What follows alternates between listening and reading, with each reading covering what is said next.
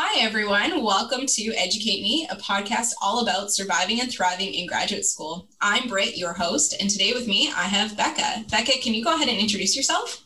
Hi, thanks so much for having me on the podcast, Britt. Um, my name is Becca Mayers, and I'm a fourth year PhD candidate at the School of Regional and Community Planning at the University of British Columbia. All right, so tell me, what does that mean? what is your research? Yeah, so my research um, focuses on cycling infrastructure. That means urban cycling, um, how we get from point A to point B to C, so on. But it also focuses on the decision making process of creating that infrastructure. So, what goes into the planning decisions, um, the transportation engineering decisions, and why we create infrastructure in some locations and why other locations cease to have any infrastructure. Um, but my work specifically focuses on the equity of that access to cycling. So, why are some areas of the city really densely populated with cycling infrastructure and others don't really have much? That's really interesting. And as I'm sure you know, uh, cycling and cycle tracks in Calgary is a huge issue. Mm-hmm, mm-hmm. And so, what for you has been the most surprising thing about your research? Well, it, it's really interesting for me because I grew up in North York and I um, grew up in a pretty car centric city, yep. car centric um, area of the city, which I think a lot of people can commiserate with. And realizing that it wasn't really the pinnacle of living, um, being in a suburb and not being able to access my friend's house or um, get to school in a short period of time. So um, it was leaving North York that I realized many things and many cities around the world do a much better job. So my the the biggest surprise um, for me growing up was just realizing that other people um, had much better access to transportation. Um, so my work is trying to enable that access.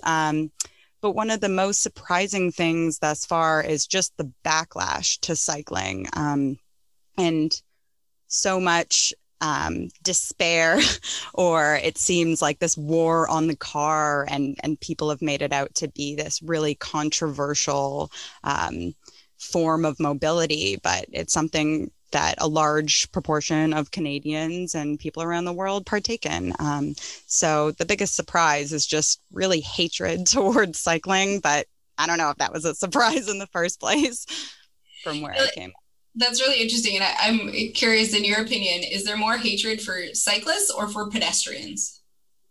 It depends who you are, like uh, as a car, or are you a cyclist? It's I, it's funny because um, like growing up in Canada, there's skiers and snowboarders, and yeah. um, one hates the other a lot of the time. I mean, I do both, but um, whenever I was snowboarding, I'd hate the skiers. And whenever I was skiing, I'd hate the snowboarders, right? Because you're all in this shared space and there's not really information on how to navigate each other really well, right? You don't have your own skiing um, lane and your own snowboarding lane. You're all left to your own devices. So if you can you can draw the same parallels with with cycling and pedestrians and cars where if you don't give people infrastructure and you're left to your own devices and there's utter chaos and um, yeah, so it's important to create specific infrastructure f- tailored for that mobility, um, so that it's really good. And when whenever there's good cycling infrastructure, it's great to drive, and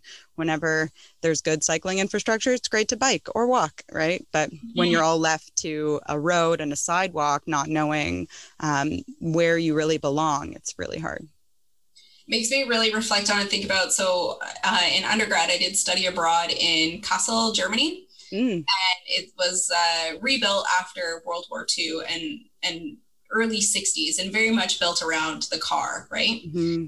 And so to the point where there was really no pedestrian crossings. And wow. what they actually did was they built the uh, like underpasses for pedestrians. Hmm.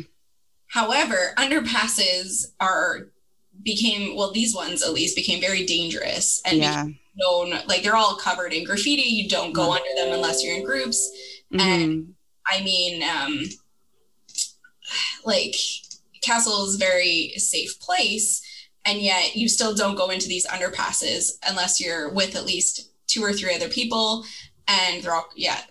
Basically, yeah. drug deals go down and all these sorts of things. So when we completely ignore uh, a whole user set, um, mm-hmm.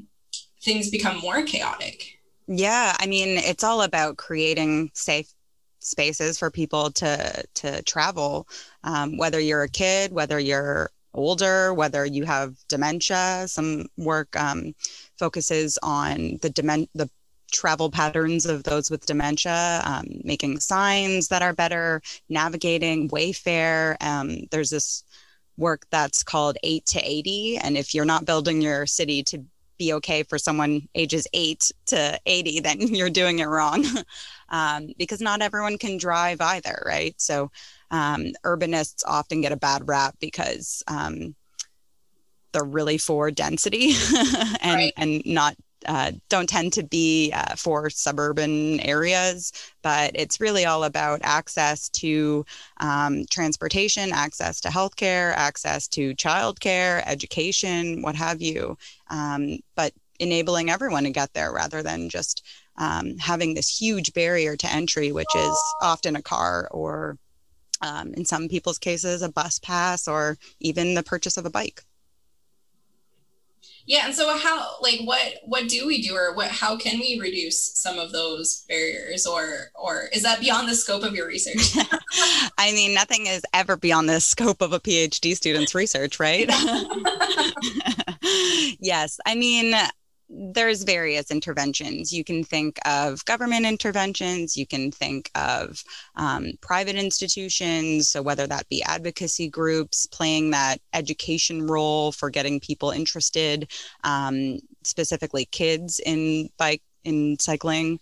Um, I work with this group called Cycling into the Future um, here in Kitchener Waterloo, and um, they teach all grade five kids, or pretty much a large significant, a large proportion of grade five kids in the region how to bike. And they even enable um, kids how to maintain their own bike and um, figure out how to fix a tire, but also supply kids who can't afford them with bikes.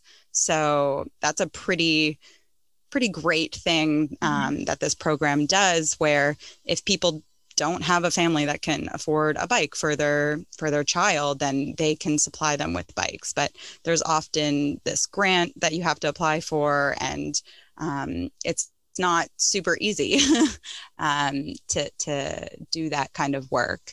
I can think of also Hub in Vancouver. They do a lot of education and um, advocacy work around cycling. But then you also have um, like the city of Vancouver that supplies um, all different kinds of subsidies for things like Mobi, which is a bike share, for things like TransLink, um, bus passes. So, um, yeah, there's various sorts of subsidies that can be given to enable access to transportation, um, just like there's subsidies that can enable housing or other things. Mm-hmm. Well, that's really good to hear. And I mean, you mentioned bike share, and I think if we look at European cities mm-hmm. and then try to translate that to Canadian or North American cities, I mean, I know a lot of people thought, oh, that's that's going to be a solution to to traffic and and to access and to and to these sorts of things but mm-hmm. a lot of i mean thinking of calgary specifically there's a lot of areas that aren't conducive to the bike share program because right. the city is so sprawling mm-hmm. um, versus a more densely laid out city where uh, it makes more sense to have those in certain areas. Um, mm-hmm. you know, it even makes the service better, right? Like mm-hmm. when you think of even bike share, when you think of car share, when you think of any kind of sharing program, you it's really good when it's really frequent. Same with buses coming to your neighborhood, right?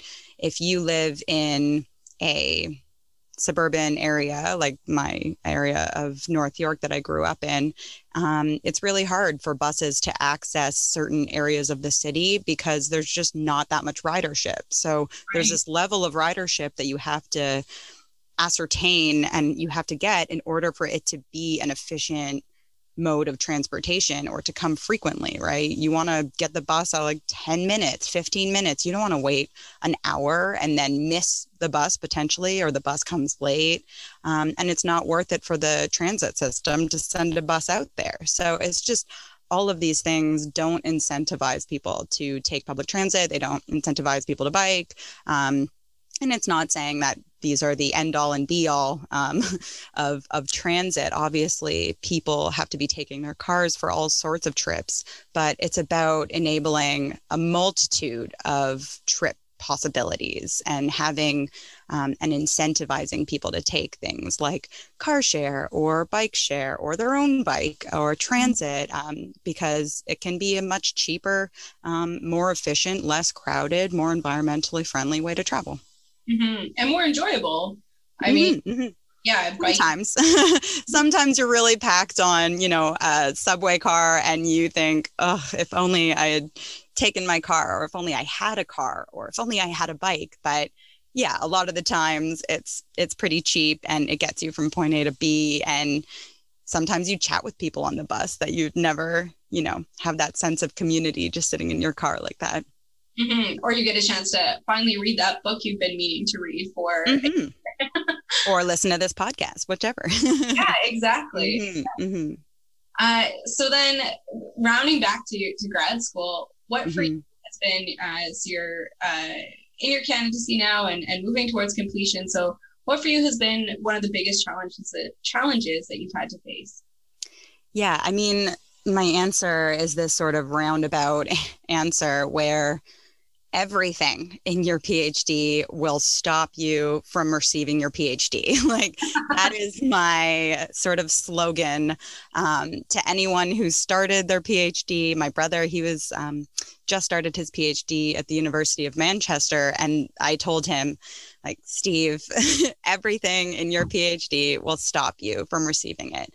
Mm-hmm. Why? And by that, I mean, there are so many opportunities, an endless amount of opportunities um, in your department, in your faculty, in the university, broader public, um, in your courses, sitting on things like committees, working on research projects, publications, going to conferences, um, and an endless amount of reading right at your fingertips. You mm-hmm. always save that um, article and you never seem to get back to the article because there's even more to read, right? Um, and things like being a teaching assistant, things research assistant, teaching your own courses, applying for scholarships. The list is endless. And then you have things like your family commitments or other work commitments and other relationships and uh, friendships to build and maintain. So I think it's all about prioritizing that time um, and that work and realizing that you can't do everything um, and to sort of stay the course refocus um, there's so much work to be done and everyone's going to enable you to do that work right no one's gonna gonna turn turn you down uh, to help them on their research project I feel like I, I, like what you said there. I feel like I've made a career out of doing everything. So I'm really not a good person.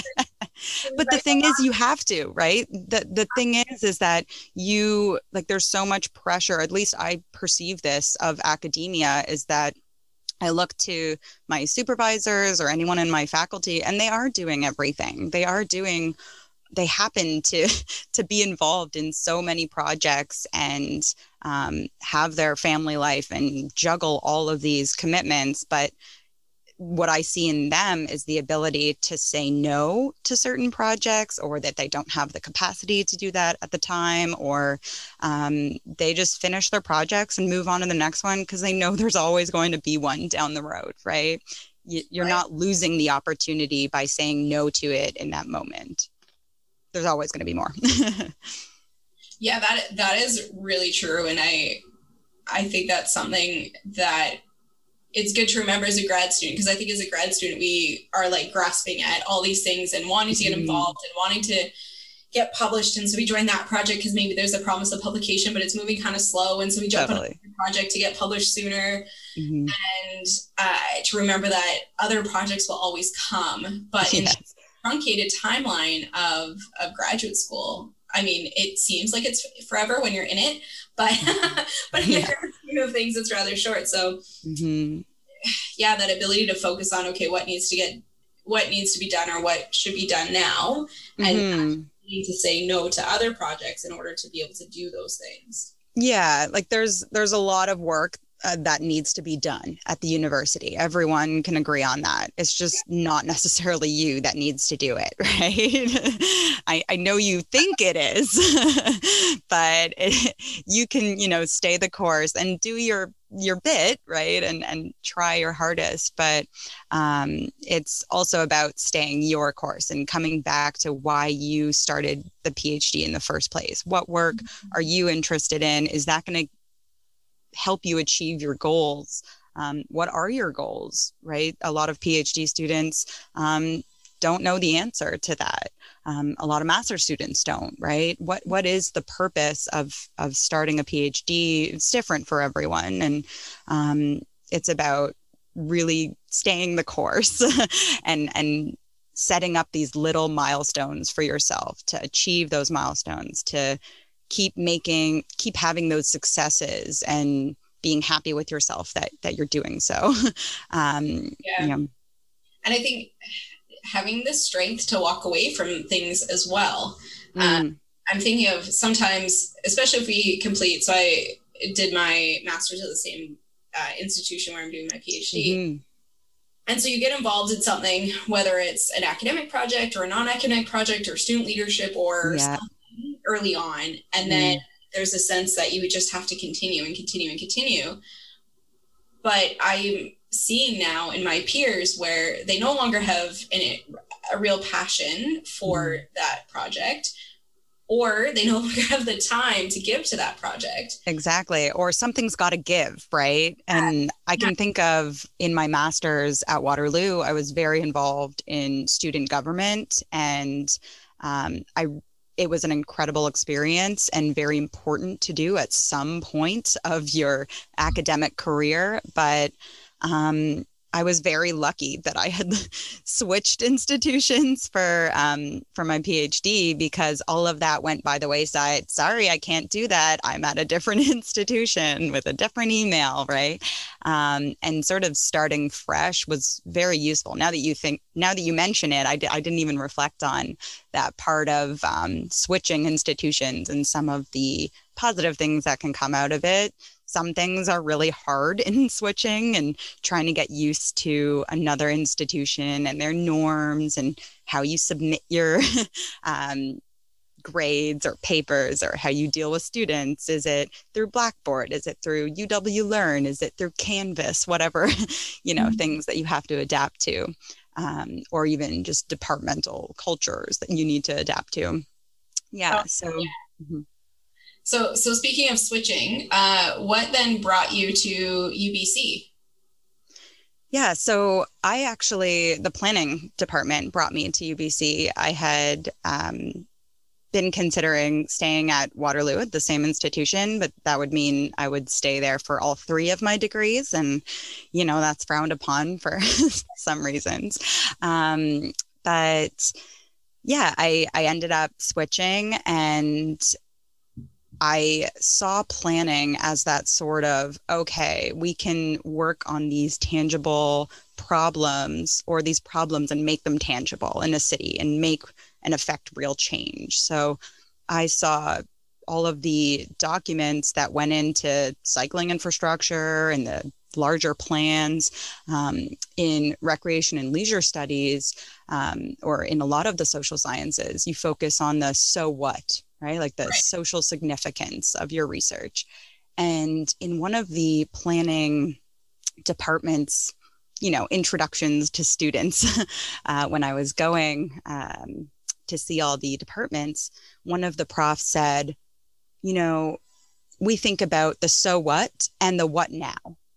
And I thought, what now? Like, it was my brain bursting out of mm-hmm. happiness. Like, this is it, right? Like, it's not a, only about the social significance, it's about doing something about that significance and making change and and helping people in your city or um, in your government affect that change and doing research that people can use to then affect change. So that was the impetus for uh, for moving to scarp. Um, and i've had great colleagues there and we've they've really helped me through the process of my PhD and sort of commiserating, but also these really nice colloquial conversations about research and um, theory and cities and whether planning should even exist. And, you know, moving to BC from Ontario, there starts a conversation about decolonization. And right. I don't, you know, in Ontario, it's not spoken about at a lot of universities, um, but it was front and center at UBC. And I very much appreciated that. And I felt like I got this new igniting you know discussion to learn about it was finally part of the conversation and embedded in so many of our practices for planning for research for the institution so yeah it was mm-hmm. a really good switch after all that's awesome. So yeah, when I talk to grad students, it seems there's either they're led by the program or the department to that institution, mm-hmm. or they're led by a supervisor to that institution. So once you had selected the department, how did you then choose a supervisor, or were you assigned a supervisor, or how was that process for you? Yeah, I mean, I selected, I asked my master's committee member who is in planning um, about who he suggested I work with. So um, and then I reached out to them um, and then interviewed them. And it's really important to interview your potential supervisor, especially um, because it's important to ascertain the fit um, between you and your supervisor and how they would like to uh, supervise you. So there's generally um, and my partner's in computer science doing his PhD. So he operates on this model that's very collaborative with his supervisor, where um, they work on these projects together and um, they drive the research, but then their supervisor is very much with them throughout the process. Um, but the way that it works in a lot of social sciences, um, specifically in planning and in RLS, is that the student or the PhD student generally drives most or all of the work and the supervisor is just there to check in and you know if you need advice if you need them to sort of look over something they are there. Um, so there's you you need to figure out what kind of person you need to supervise you and and whether or not you want someone that is there sort of micromanaging your work or um, and that's not necessarily a bad thing.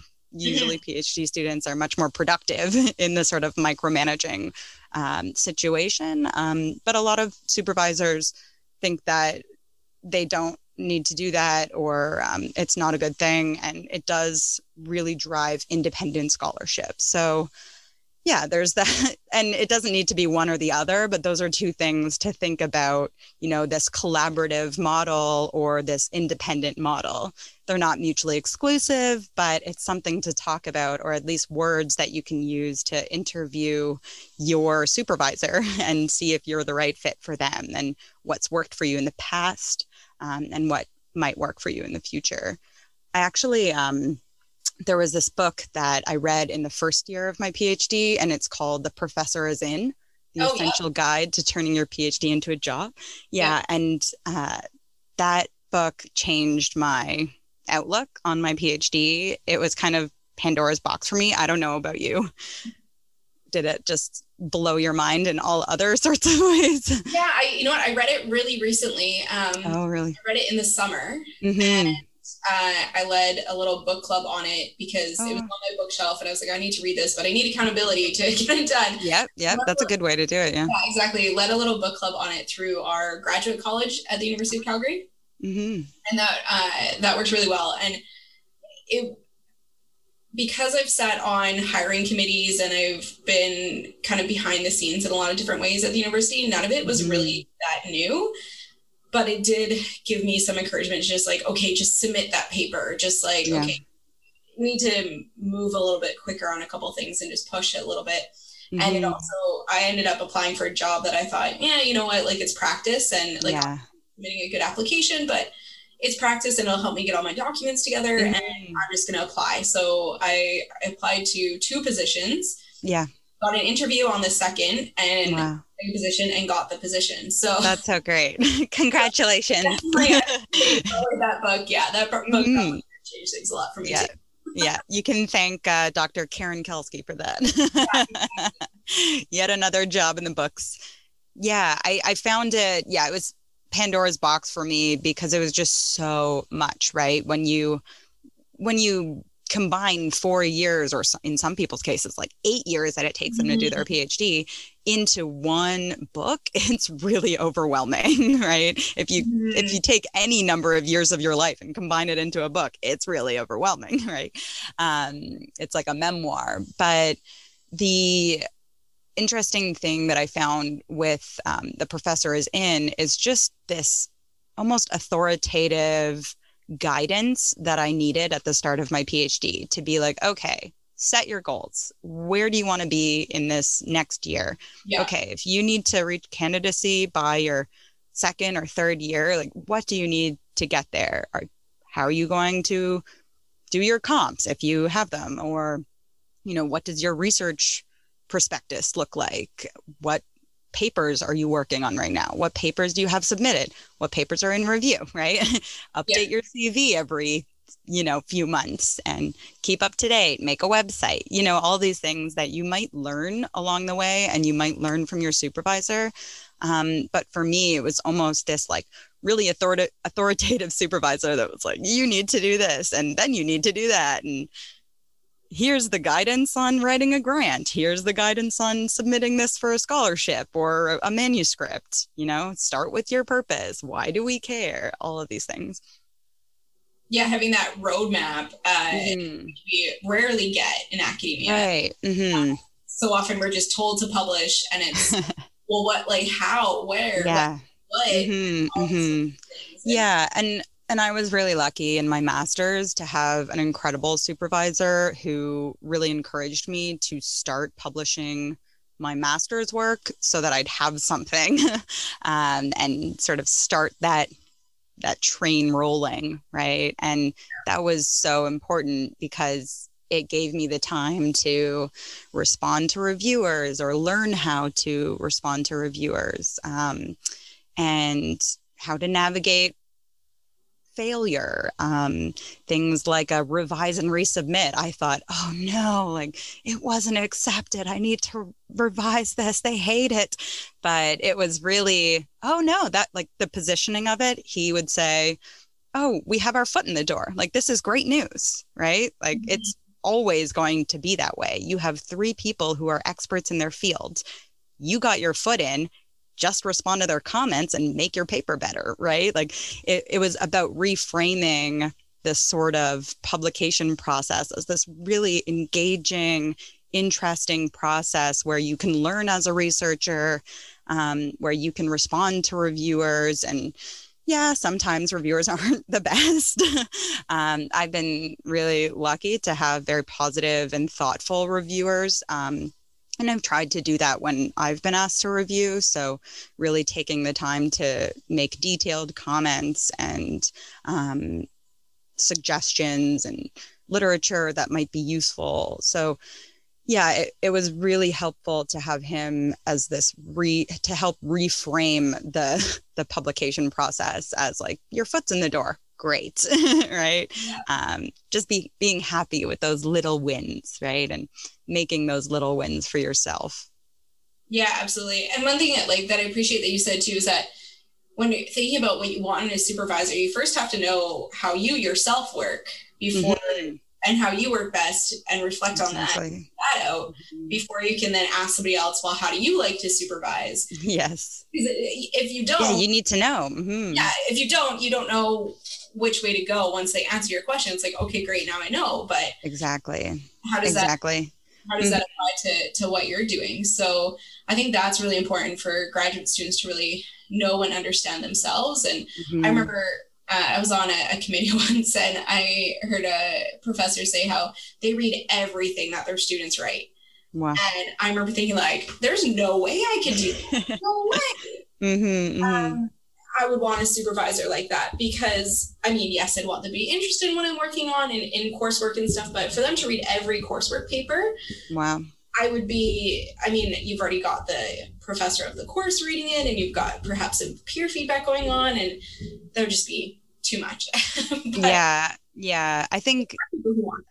Mm-hmm. For me, like separating the courses obviously was important. Um, where anything that I would ask to be reviewed would be reviewed and reviewed in a timely manner is also important right? Um, because they're also they're juggling all of these things just as we spoke about prior. So it's about you know keeping the an open line of communication with your supervisor that is integral to the success of your relationship with your supervisor. Um, what i did and this is going back to my master's was sort of tell him like okay here's the schedule that i have planned. I plan to get this chapter to you by like this deadline.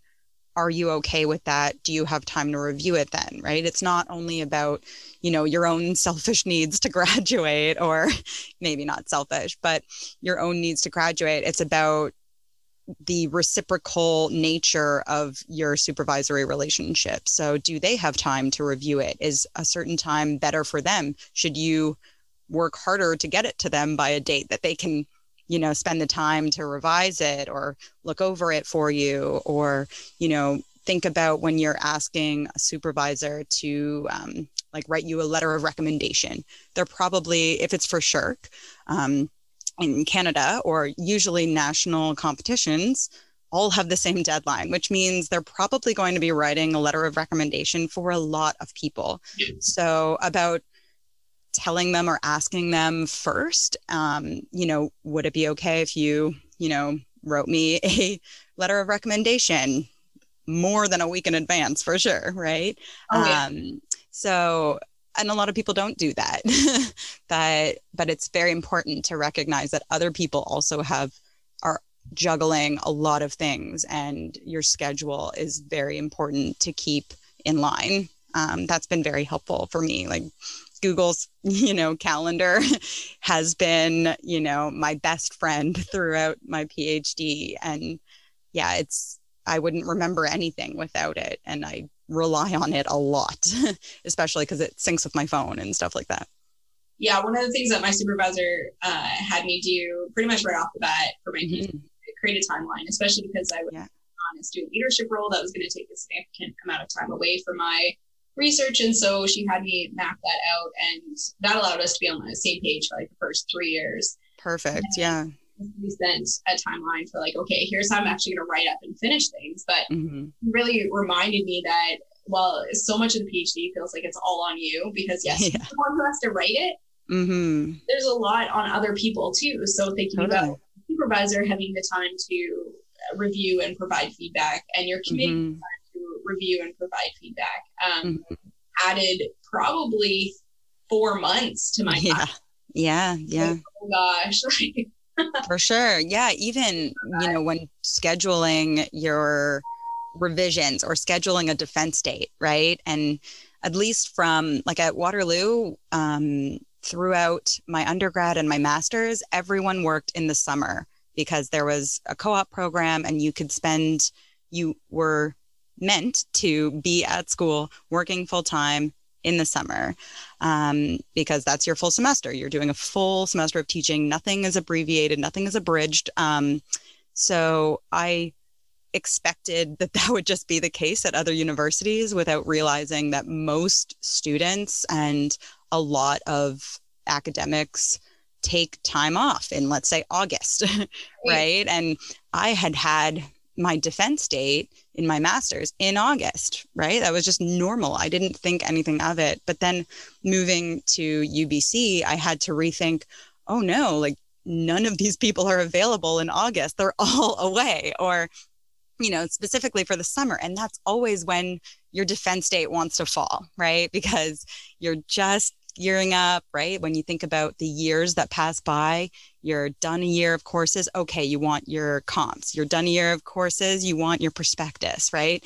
Um, and so on and so forth, right? It always wants to fall in the summer, and you don't want to pay another semester of tuition. So it's about thinking through will my committee be available even um, at that time as well? Mm-hmm. Yeah, I, absolutely. And that happened to me too when I was thinking about uh, a date to plan backwards from in, in terms of a defense and thinking about, oh, like August, early August would be good. It's like, well, people aren't likely to be around. How like end of mm. like September? And I was like, well, I don't want to pay another month, another semester. Right. Mm-hmm. So mm-hmm. like end of August, first week of September. mm-hmm. um, deadline you can meet to do that. So it's yeah, it can be really really challenging to work around all those different timelines and mm-hmm.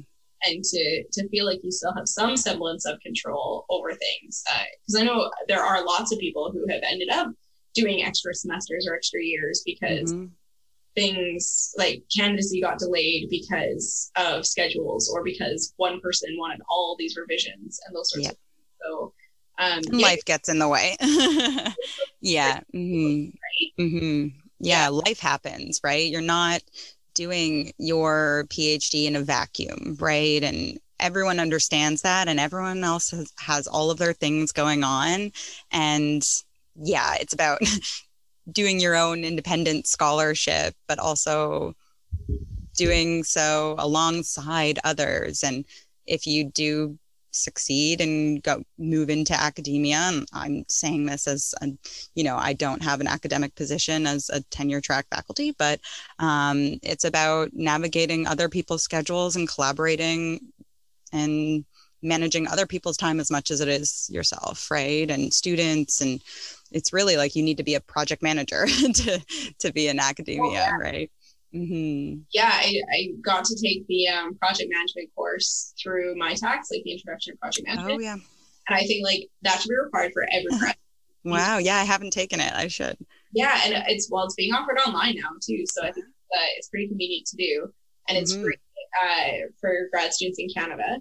Mm. Um, and to really think about in terms of okay what are like breaking it down into individual tasks and then mm-hmm. how long is that task going to take well if it takes me three weeks it's then going to take someone else two weeks to then review it and all these mm-hmm. and actually adding all those in and timelining it and wow what happens when it doesn't go the way you want it to right mm-hmm, um, mm-hmm. and there's a significant piece also about people management uh, yeah and the importance of communication and clear communication, which mm. is so vital for graduate students when mm-hmm. you are, like you said, working like yes, you are working on your own on your own research, but you're in a collaborative environment. A PhD necessarily requires collaboration, mm-hmm. and how mm-hmm. do you manage all those people and manage expectations and manage communication styles and, and all. Yeah, yeah. Even you know, working on papers with other academics or people, you know, collaborating on grants or on manuscripts. It's all so important. Um, over the summer, I was working with a few colleagues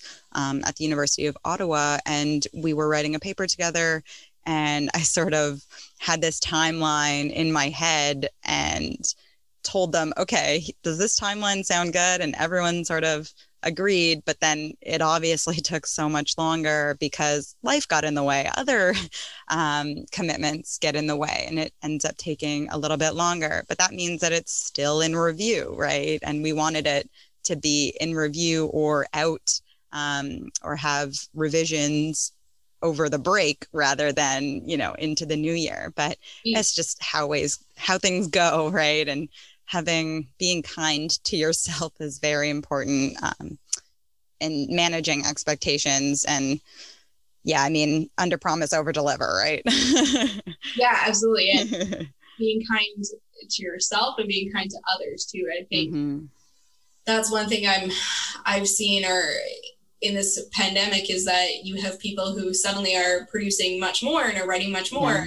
Mm-hmm. And I feel like, uh, like you were saying earlier, there's always something to read. I feel like I need to, I can't mm-hmm. Twitter right now because people I follow are putting out articles I want to read and, and they're tweeting about it and I want to read it, but I just, I have to, I, and I need to stay up to date with the literature, but it's, yeah. it's, it can be mm-hmm. overwhelming. Mm-hmm. And, and then there's others who, who aren't publishing and aren't mm-hmm. doing, and um, I feel like, uh, a lot of that is because of caretaking duties. And then I feel like, well, I don't have any caretaking duties. What's my problem? Just stressing out about others people's caretaking duties makes yeah, you not want to do things. yeah, no, yeah, just yeah, just all the things.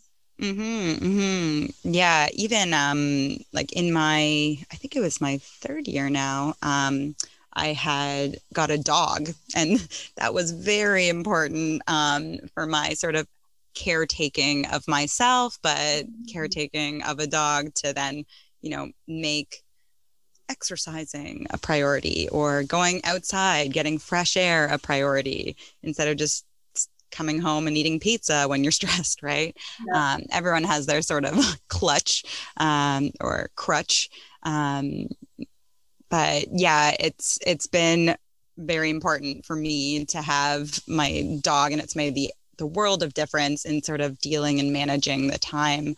And this could also be for people with children, right? It, it mm-hmm. because you don't have the time, you make the time, you prioritize your time. You have to get used to scheduling and um, knowing that you need to get it done right now because you only have an hour to do so, right? Yeah. sometimes it makes you more productive um, than the and and then the people who are sitting there procrastinating right? Yeah. Yeah. Mm-hmm. well to, to wrap us up what would be your your favorite piece of advice you've received about grad school or a piece of advice that you'd like to pass on? Oh, that one's hard. yeah, I, I mean, prioritizing your time is important but prioritizing yourself is just as important. Mm. Is that eloquent in any way? I, I don't know. I think prioritization is so important and it's different for everyone. So you need to understand your goals, how you're going to achieve them, communicate your goals, um, and work really hard to get there, right? No one ever did a PhD without working really hard. So, um, or at least I, I don't know of this PhD. Someone needs to tell me. but yeah, so I think, yeah, be kind to yourself, be kind to others, and get on with it. I don't know.